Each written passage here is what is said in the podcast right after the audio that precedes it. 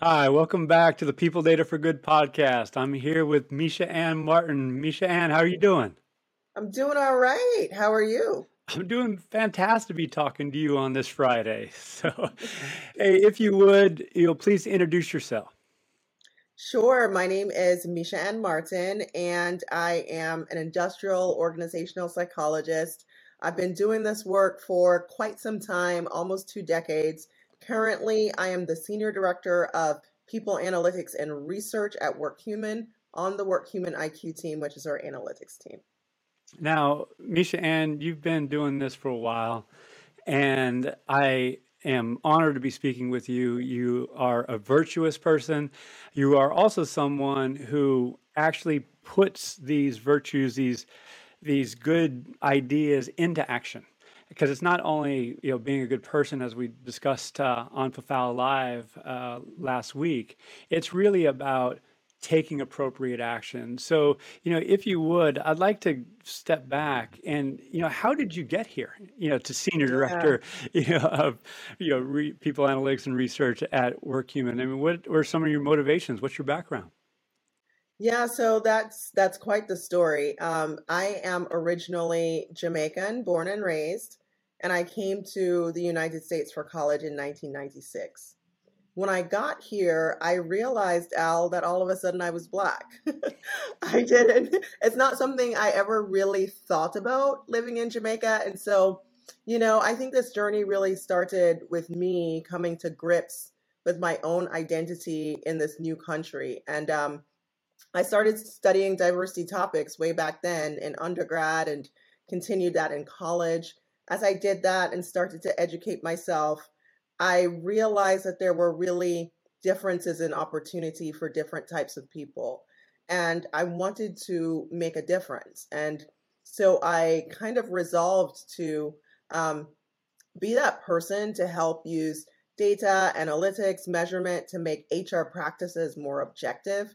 I felt like the more objective we could make decision making, the less bias would creep in. And then we could hold ourselves accountable by measuring that. And that's how I started. You know, that's how I started on this career path. I've done it with uh, starting with employee selection, and then I went on to employee experience and engagement surveys. And then I just went broader with, you know, uh, life cycle analytics. Well, with your background coming from Jamaica, can you hmm speak to, you mentioned it right at the outset, you realized that you were a black woman in a different place. And Yes. we celebrate in America itself being a melting pot, you know, where, Yeah. and, and uh, like it's a good thing. However, as we know, there is prejudice, there is racism in our society that has to be acknowledged and, and dealt with. So, my question to you is when you came over, I imagine, was it a shock? You know, and how did you, you know, deal with it? Did you have a, a friend group that you connected with? You know, how did you navigate, particularly early on? Yeah, that's a really good question. I actually had a really soft landing because I went to an HBCU. So that's a historically black college, university.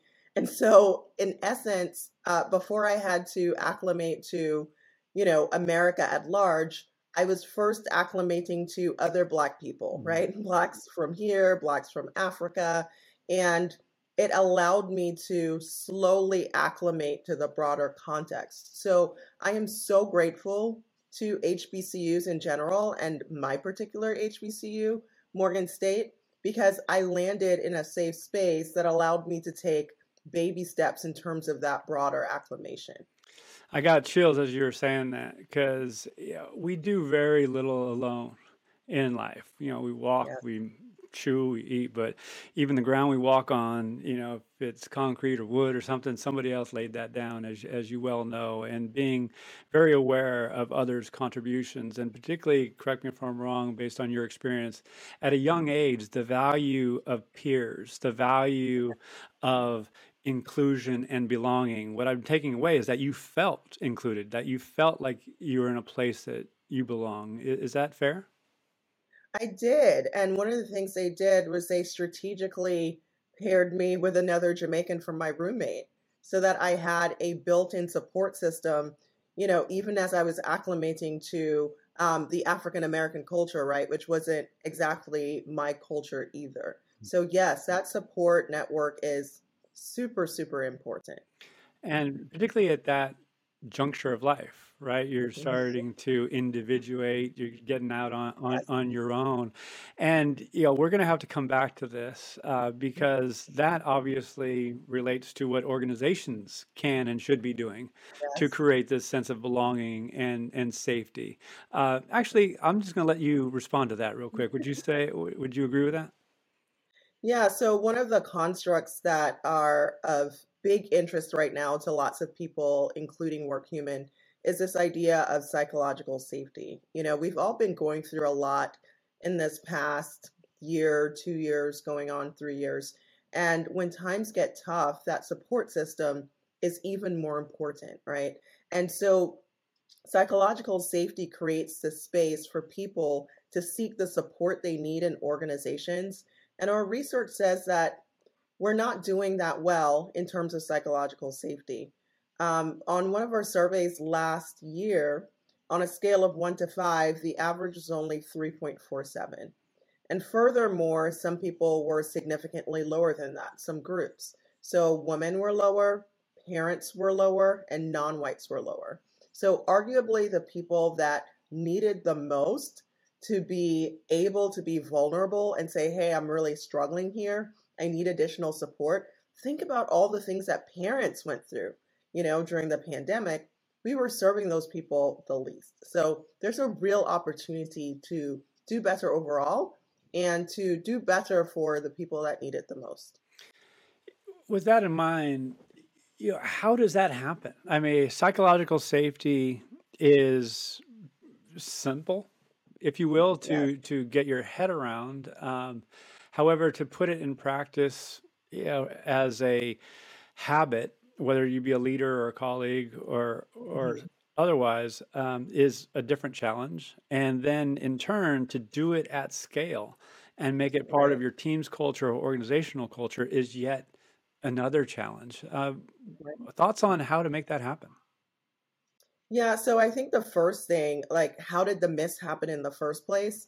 This is why I'm so passionate about analytics. I think companies miss a lot because they don't measure it. Mm-hmm. So, how many companies are measuring how safe people feel? You know, we happen to have found this because we studied it.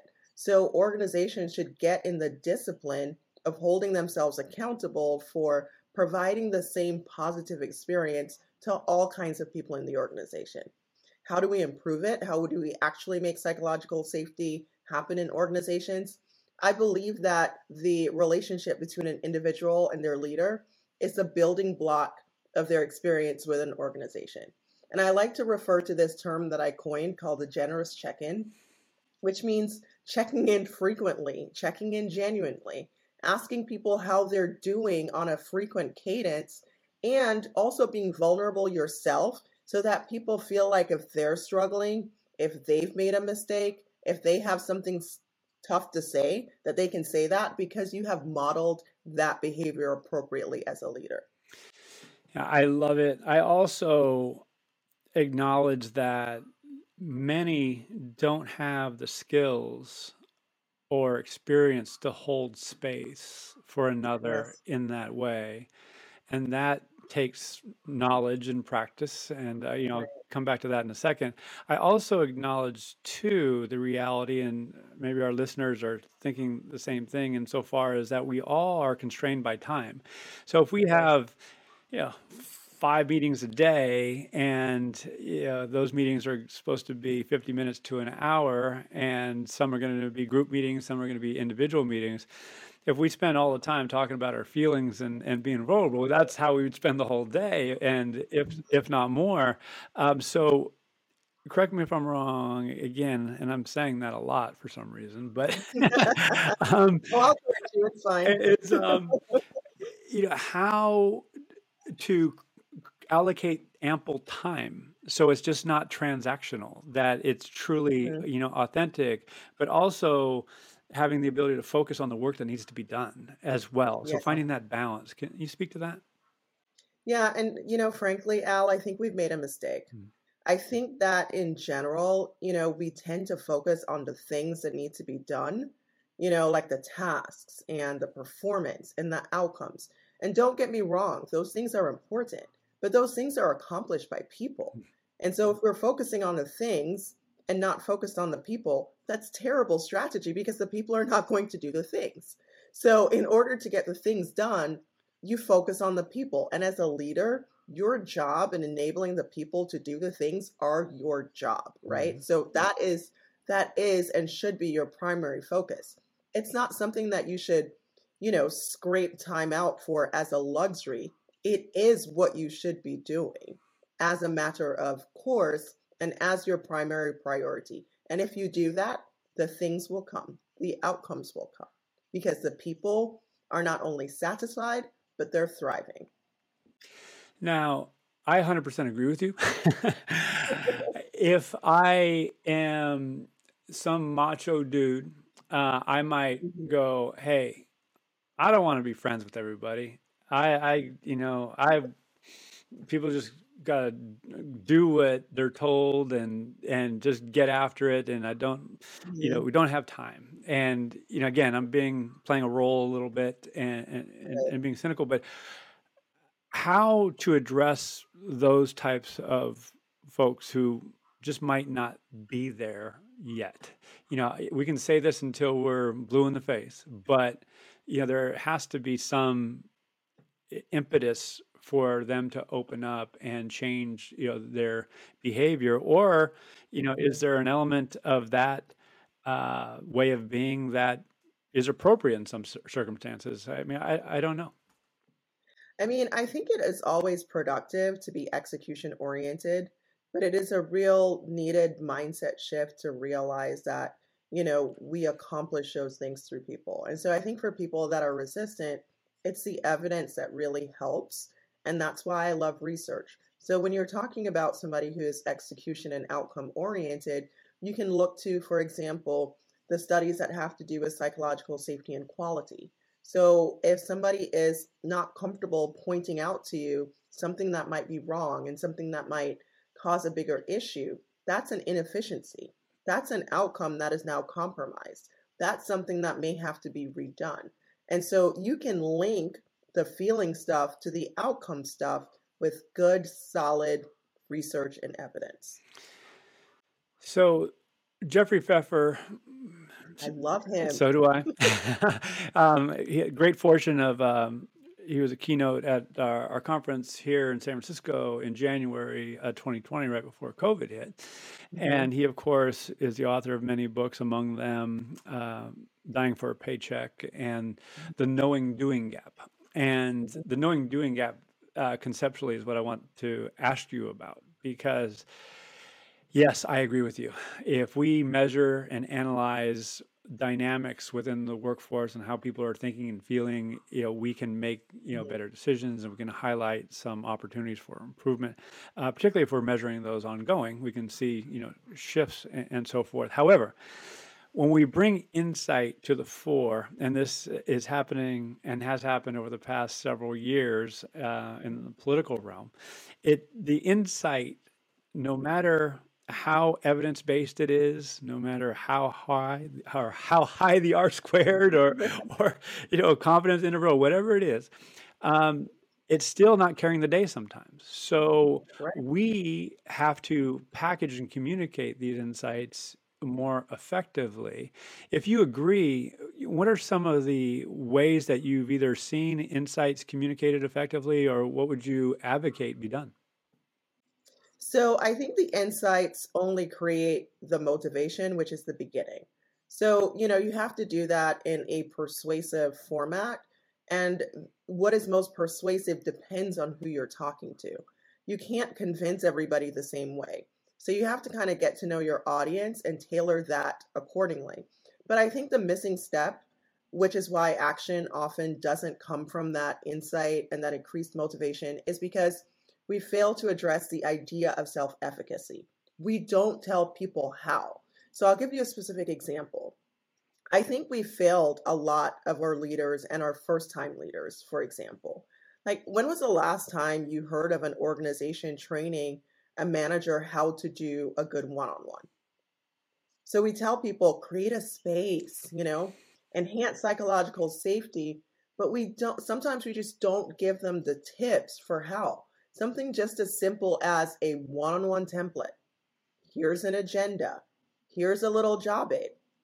For example, something that I do with my team every week is we do best of, worst of, and then best thing you ate for fun. what is the best thing that happened to you this week? It could be work or personal. What is the worst thing that happened to you? It could be worst thing or personal. And then tell me about something you ate. And even that just structure, it sounds silly, but providing that structure for people can fill the gap of the how so that they can move from, okay, I'm motivated to do this thing to now I know how to do this thing. I'm gonna take that slash steal that. Actually, I'm gonna ask permission to use that. so, use and now I would like to do a follow up survey with all our community members and listeners to see who else adopts that approach. It's fantastic, and the, what came to mind as you shared it, it it. Uh, it creates authentic conversation and feelings because uh, I think in many cultures around the world, in fact, there is research to this that I recall hearing that food is an expression of love and connection. Yes. And so, if we're talking about food, it's it humanizes uh, the interaction, and so I, I Yes. celebrate that. And again, I'm I'm taking it straight away. I'm, I might do that you know, this afternoon.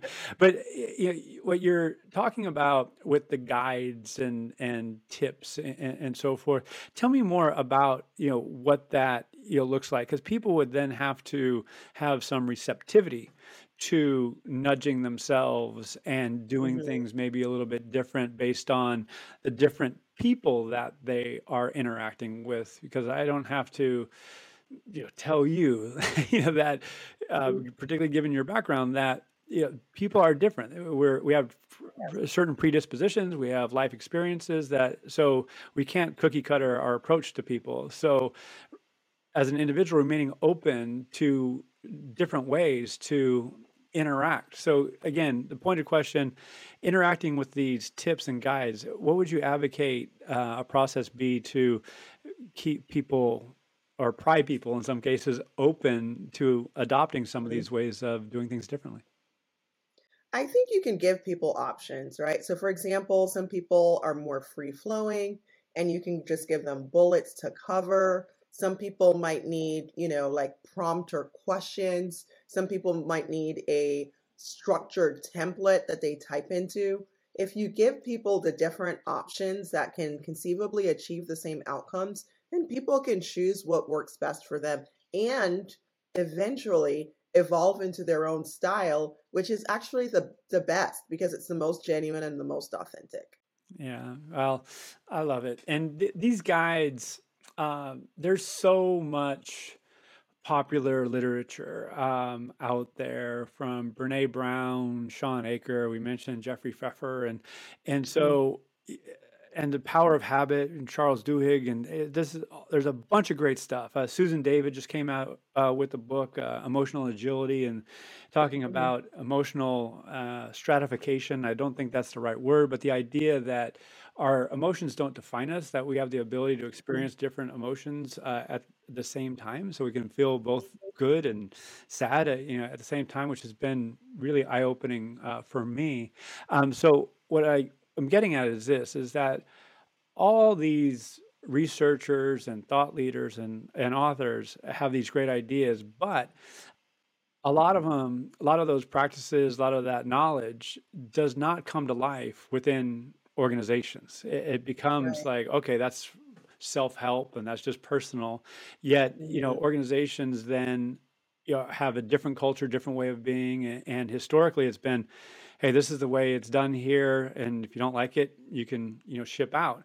But organizations now are struggling to keep talent, as you know, attract talent. So the cost of not adopting more evolved, progressive ways of doing things is is is increasingly real. So to wrap this around, it, to what extent would a individual manager or leader uh, adopt some of this new ways of thinking that's constantly being generated and constantly being show, socialized like through Brene Brown's podcast for example you know someone hears something but they you know the the workplace isn't responding you know so you know what would it be like if there's a future where hey you know there's new research and this we're going to adopt this and so the Mhm. the time from knowledge to actually making it uh, pervasive in a certain organization gets shrunk down. So the ability to customize is ultimately what I'm getting at. Do you think there's room for that? I do think there's room for that. I think, you know, there's a lot of information out there now, and it can be really overwhelming. I think for someone who is trying to improve in the area of leadership, maybe one thing to do is to try one new thing that you've heard about every week Mm. and see how it lands. Did that work for you and your team? Did it fit in your organization? If it seemed to have gone positively, try it again. try to make it a habit. Try to fit it to you and your team. You know, then when you feel comfortable with that, add something else. Because I think again to the point of self self efficacy, I think people get overwhelmed, right? Like which of this advice should I take? How should I incorporate it? And um, it often turns, unfortunately, into inaction. Well, thank you for saying that because the idea that an organization creates a leadership development strategy or learning strategy and you know they high five and say okay we're done.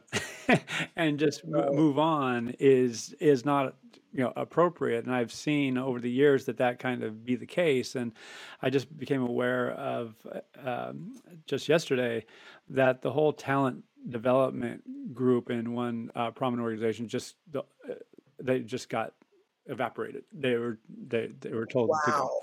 And because they weren't delivering and it was based on uh, the fact that and again this is hearsay and i'm going to learn more about it but uh, what i heard clearly was that they were just taking legacy models uh, that were Mhm. being kind of replicated time and again. Well we did this at our last employer therefore we're going to do it at, at, at this employer. And it just wasn't carrying the day because it wasn't agile or, or, or nimble enough. So you know, as we enter this enter we're already in it. You know this reality of remote work and hybrid work and uh, we're still going to be evolving over the years ahead. And uh, when we talk about new normal i don't know if you know what that means please please let me know but it's like we have to be adapting we have to uh, learn and improve. So my point of question again is how would you advocate leaders think differently? Uh, because for me i see like learning and diversity ex- equity inclusion um, and talent acquisition uh, being in silos oftentimes and they're not creating a true end-to-end uh, employee experience like what's being sold about the experience uh, with an employer is often different than the reality once sometime when once somebody comes in so Yeah. how do you shrink that delta, you know, and deliver on your promises? Yeah. So one of my favorite books is Work Rules, Mm. and I like it because, do you have it? I like it because of the idea. Oh my gosh, Laszlo Bock. I love it. Yeah. It's one of my favorites, and Yeah. I find it really inspirational. I think that with a lot of these things, you know, we throw stuff at the wall and we don't experiment and measure to see what's working. And so I think one of the new ways that we can evolve right now as we're moving towards a different time is to get really good at that. The hybrid workforce is not the same as, you know, fully remote or fully on site. What are the differences? Uh, what do people need that's different? How do people respond to communications and messaging based on how they work? All of these things are things that we need to get really disciplined at asking and answering. Yeah, I, I love it. We're gonna have to put together a, a reading list based on our discussion here. So, hey, I want to step back because you, uh, congratulations, you got recently promoted, and so Thank you. tell us about your role there at WorkHuman, and specifically uh, some of the research projects that you either like to highlight or what you have planned uh, to work on here in the near future. Yeah. So I lead a team of analysts that are dedicated to showing the impact of human centered practices and technology. So essentially, and um, specifically, what we do is we link data from our WorkHuman cloud, so or social recognition, or continuous performance management, um, or celebration suite. We link data from that to talent and business outcomes. And some of my favorites are the studies that we do that show that our technologies change the way that people feel in a way that others can see and we can um, measure and show based on the outcomes we're looking at. Like when you do a study that shows that you know customer satisfaction increases as a result of social recognition or patient satisfaction or safety or productivity those are really exciting because that is the evidence that how people feel matters not just because it matters how they feel but because you know it it drives other things. So in terms of what we're working on we are really proud that we focus on things that matter at the moment. So not only do we do our work with our independent clients and look across our database we do our own independent research as well. And so now we are focused on research that will give um, HR and leaders information on how do we function in this new normal, so to speak. What are the differences in terms of needs and outcomes for um, the different ways that people work? So that's what we're we're focusing on right now. Yeah, a- absolutely love it. And embedded in that is the reality that any HR leader or business leader, uh, well, HR leaders are business leaders, so I don't want to get called out on that. so, um, but any leader is they have their what I would call structure of interpretation, their Mhm. educational experience, their employment experience, their relationships that have formed how they view the world. And that world is changing at an ever increasing rate, as I'm sure you'll agree and listeners will agree. Uh, so the ability to learn appropriately at speed, at scale is absolutely critical. And then it invites then the question, what am I learning? And for what purpose? You know, what action am I going to take? So my question results in who's the audience for your research and you alluded to it a little bit at the outset i really want to focus on the second part is what actions do you hope you know they take you know as a result Yeah. So the answer to the first question is every single person in the whole entire world. if you are an employee, you know, we want you to know what work could look like, right? These are the things that you should be seeking for yourself. I'm really proud that the cutting edge research that we do is not just available to our clients. Anybody can go onto our website under the resources section and see all our case studies or papers and have access to our research. So our audience is pretty much everybody. What do we hope people will do? We hope that they will implement, based on our research, human centered practices for leading and engaging people at work. Things like inclusive recognition programs. So, appreciating people at work for who they are and what they bring to work, for their accomplishments outside of work, and doing that equally across groups, as an example. Yeah, I I'm getting really excited about a lot of things, I'm gonna I'm gonna have to check myself a, a little bit because I, as a as a partner, as a re, fan of research, you know, I Mhm. I have a lot of ideas that are emerging, and let me just take off of one real quick because you Mhm. know if i'm a leader i'm getting bombarded with content. I'm getting bombarded with um, you know, infographics and you know articles and uh, people want my attention. All you know all fine and good. So to identify the content and research that is most relevant to the system for which i am responsible at that point of time is really important. And let me explain further before i let you respond. Uh, I grew up professionally in the 90s and I had a fantastic role at Gap in the early 2000s, which led me into the people analytics workforce planning world. And it was the case where at the time everything was about GE. GE, hmm PepsiCo, it's like, you know, my GE gosh, way, yeah. yeah, it's like, you know, so it was hard to escape it because many executives had either come through GE or PepsiCo. And so there Mhm. was a lot of historical um, inertia. And so the ideas that had to come to the fore almost had to go through that gateway, go through that lens. And oftentimes, like GE and PepsiCo, you know, consumer product company and industrial manufacturer, weren't appropriate for retail.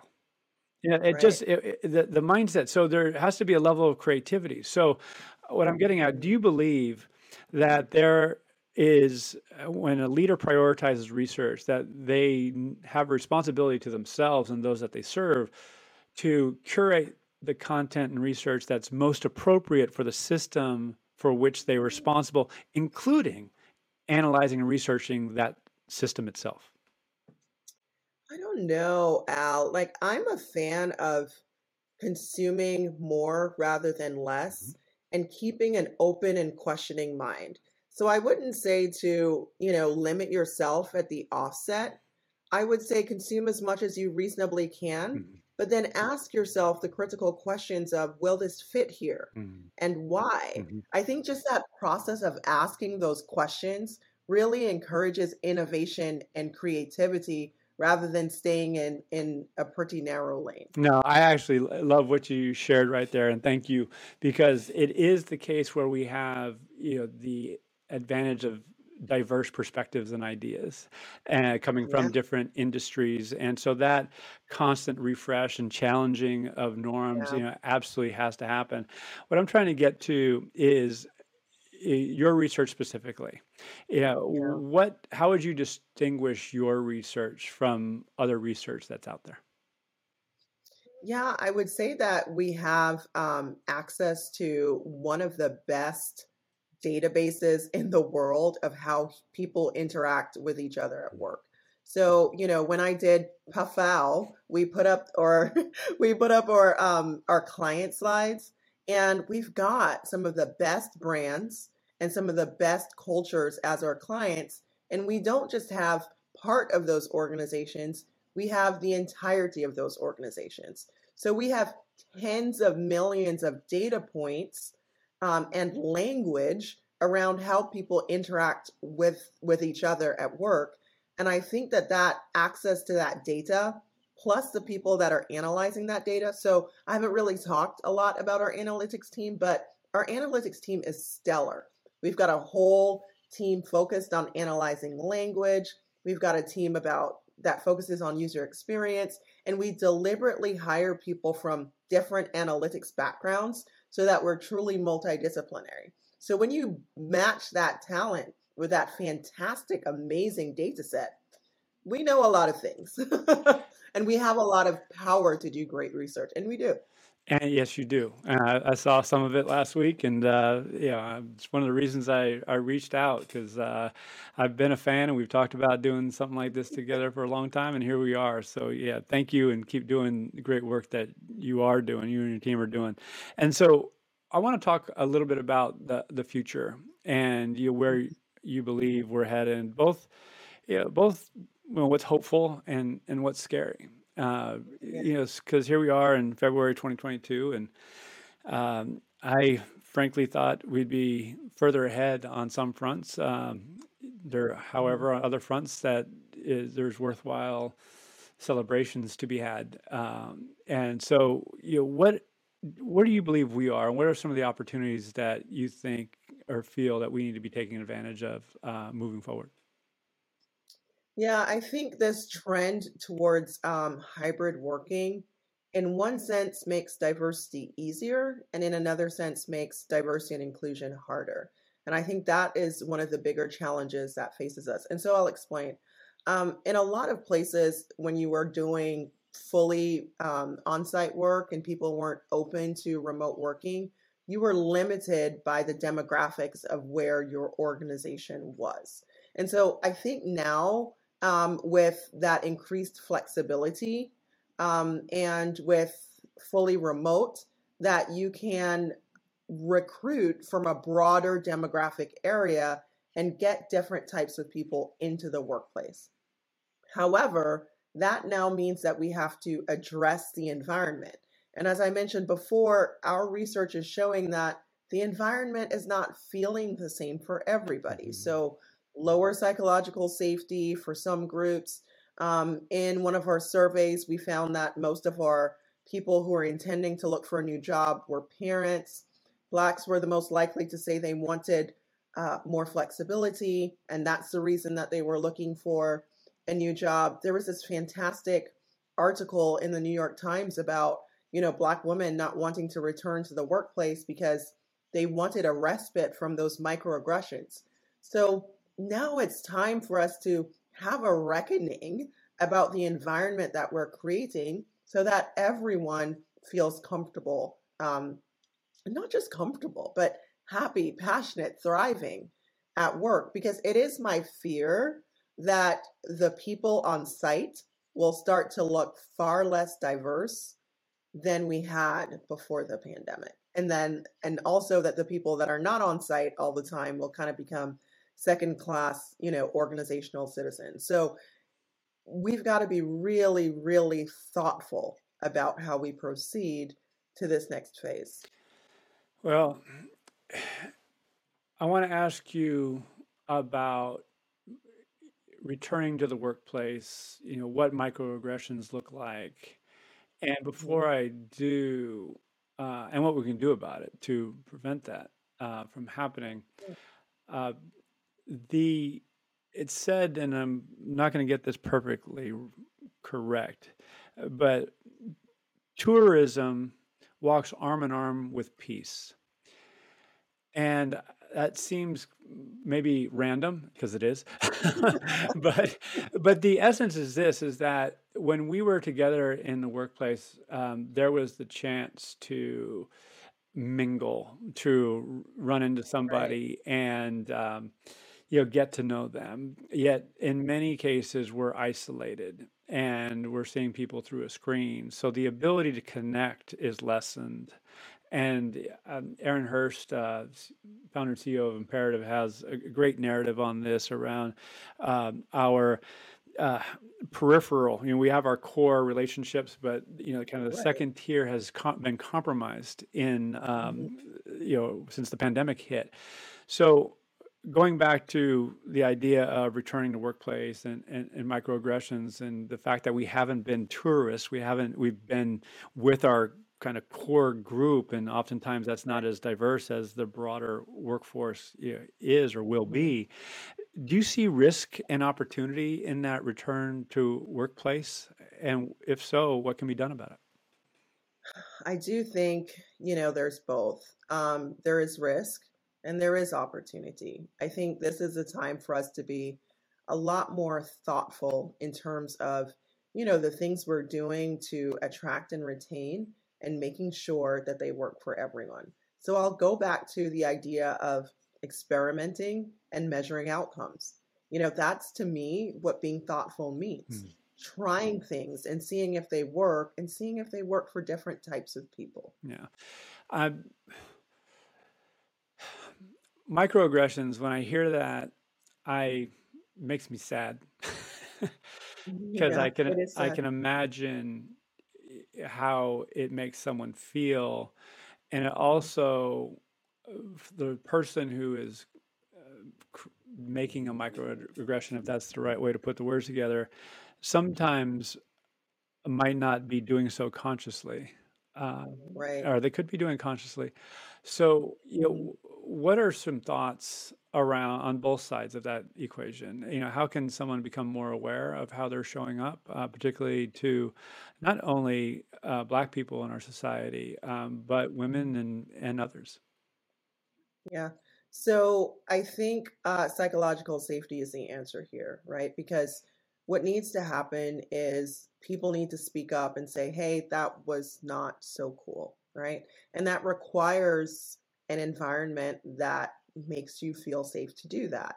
And then the person on the other end of that should not be defensive and should have, you know, an open mind to hearing um, what that person is saying and for bonus points, should practice not doing that behavior anymore and asking for an accountability partner to check them mm. to make sure that's not happening. Yeah. So some of the specifics that you know I sometimes see, um, this is so apparent on Zoom sometimes, sometimes even more than in person.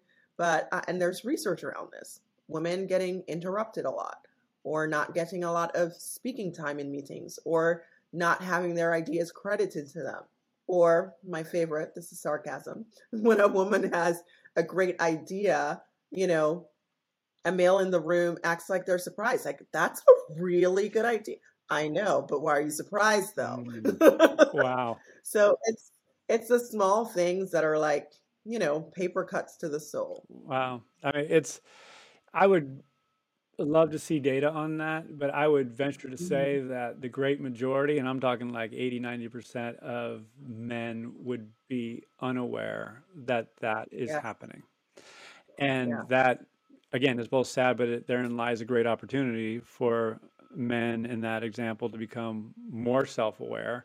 And then it invites right. the question is that self-awareness going to be driven by their self and their own journey or is the organization going to have a role in elevating that self-awareness? Uh, because many leadership development programs that would have this type of exercise or content would be exclusive to leaders. However this is happening throughout an organization. So, do you think this type of uh, uh, self awareness can or should be prodded uh, or inspired by the organization or enabled, I guess is the best word, by the organization? And if so, I would imagine it would have to be for all employees, not just leadership, yeah? I would agree with that. So the organization can tell individuals what kinds of things to look out for, what kinds of behaviors are not okay, and then create an environment that's psychologically safe so that when things like that happen in real time that individuals are comfortable speaking up and not always the person that's affected. That is the best part right? Because i think the people that are impacted they kind of get tired of speaking up. And so when the organization creates this awareness that hey these behaviors are not okay it creates an opportunity for other people to speak up and to advocate for that person instead of that person always having to advocate for themselves. Gosh, I I'm having a lot of thoughts on you know what can be done to improve, and I've seen many a gap in an HR or people strategy, you know, in this regard, and because many uh, organizations and are focusing on skills. Um, and again, mm-hmm. they're it's great, right? You know, we're able to see skills more clearly, not only inside our organization but outside the organization. There's it's top of mind uh, as organizations are doing workforce planning. However, but when we talk about attracting talent, retaining talent, um, behaviors uh, carry the day, arguably. Um, I wouldn't even say arguably. Um, I consciously, for the record, don't use soft skills because I think that term was created by a bunch of dudes who wanted to belittle um, feminine traits, um, of which they did not have. So they tried to uh, shrink it down. Again, that's my own narrative. Um, but where I want to go with this is that number one, I celebrate that you're talking about and analyzing and encouraging uh, elevated awareness around behaviors, what to do about them, and and the value of improving a culture, improving uh, behaviors, you know, at scale. As we move forward through time, uh, what do you hope? Not only HR does, but leadership teams in general do. Uh, I've heard, yes, do research or uh, consider uh, research, um, mm-hmm. study your own workforce. However, the, the idea of bringing these formerly disparate processes of talent acquisition in with learning, in with comp, you know, all this, uh, all these again things that need to be done. Um, do you think there's room to improve you know governance and the forums in which these topics are discussed and insight taken and decisions made do you think there's improvement to be had there yeah i do and i think that you know one of the things that needs to happen more it's starting to happen a little bit now but is increased transparency um, you know i remember when i was doing this work about 10 years ago and I don't know, maybe it's it's just the way organizations are. They like to put a positive spin on things, you know? And so there is a need for the organization as well to say, hey, here's where we are with this. It's not where we want to be. Hey, ERGs, we actually kind of need some help. We need some suggestions. We're disappointed that this turned out the way it did. We acknowledge that we don't have, you know, enough diversity in leadership. What do we need to do? I think those those conversations need to evolve. Um, sometimes what happens is, you know, um, organizations say, well, we're doing this and we're doing this and we're doing this and we're doing this. And the tone is a little like, all right, oh, oh, oh okay. You know, instead of like more of a two way conversation. Oh, know? 100%. Yes. And thank you for calling that out because there is a, a case where if there's not the openness to learn and explore and admit that certain initiatives didn't work out as planned. Um, yeah, I've seen many uh, leader kind to get too close to that project or whatever the uh, investment might have been because they're fearful that if it didn't work, it's going to cost them their job, it's going to make them look bad, or, or what have you. When in fact, it's an opportunity to learn and improve. You know, not everything is going to be a home run. Um, so, with that in mind, yeah, do you agree that there needs to be an elevated level of openness, maybe in some leadership teams, to have that growth mindset?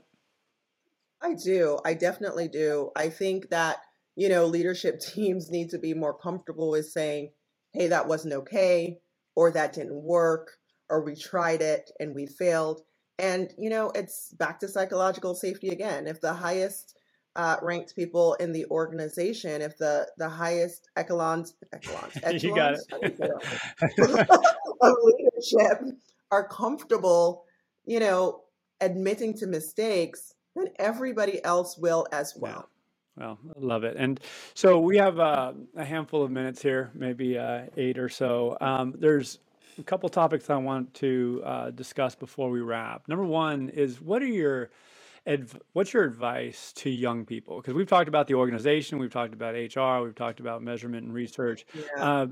Young people, those in career transition, those entering this new world of work that, you know, they not they don't have the kind of legacy stuff that they have to unlearn, so to speak. But you know, what would you Yeah. advise that they do to develop themselves to be prepared for what is the future of work? Yeah. I think, first of all, you know, work is such an important part of life. And we've gotten so many weird messages about that. I feel like if you come from a low income background, you know, the message is just get a good job. Just get a good job. And good is defined as making a lot of money, not necessarily as a job that feeds your soul and is meaningful and makes your life better and makes you feel like you're contributing to the world. So the first thing I would say is kind of choose wisely, you know, like what is your passion in this world? How do you how do you want to leave your mark and make your stamp and what kind of career and job would fulfill that? Not just what you're good at because sometimes what you're good at is not necessarily what you enjoy. I know for example right now tech is a hot space. You know, and all these people are saying, "Oh, I just want to be in tech." but what do you want to do in tech and why? Hmm. You know, ask yourself those really tough questions. And I think that will set people up for a long and meaningful career and not just ticking off the days until you retire. Well, if I am young and I have the whole world in front of me, um, hmm the idea of getting a good job and entering the workforce uh, is can be daunting, and it is daunting, Right. and it, it uh, particularly young people can get paralyzed. You know, what do I major in? Where do I go to school? Uh, what certification do I do? Hey, that company's down the street, therefore I should, uh, you know, maybe apply to them. So, how would you advocate? And this could not only be young people, but uh, you know, those who are older Yeah. as well. How would you advocate someone find their passion and explore the opportunities that are out there? Yeah, try as many different things as you Mhm. can. You know, those summer jobs, take a different one every hmm time. Yeah. Uh, if you're doing internships in undergrad, try different things out. That's your opportunity. when you're on these internships, go outside the department that you're assigned and talk to different people and ask questions. I personally wish I had done more of that, you know, in my internship. And then if you choose something and you try it out and you realize you don't like it, don't be afraid to change Mm-hmm. And this is going to sound weird coming from a PhD, but you know, like maybe don't go to college just to go to college. I don't know. Know know what it is that you're going for and and what it is you want to do and if you don't know yet, take some time to figure that out. Oh my gosh, parents are going to hate me. Uh trade schools, those are an option. You know, the trades, we undersell the trades here um, in the US, I think, and and those might be a really meaningful career path for some people. Well, as a parent, I love that you're saying it. So, so no, I, I, I couldn't agree more. And I thank you for saying that because it's important to be heard, particularly given the cost of college. Uh, is it appropriate? Right. There's this social uh, status associated with it, which oftentimes is misapplied. Uh, hmm yeah, and to your point too, is the trades are often very uh, appropriate given someone's interests and skills and abilities. Right, And uh, there's right. gross undersupply of workers in many of those roles. So yeah, no, your point is extremely, you know, well taken. And uh, Michelle, I could talk to you all day. Absolutely could. And you know, we could Thank cite your you. research uh, for days and, and weeks ahead. So yeah, as we wrap here, how can people learn more about you and the work that you're doing there at WorkHuman?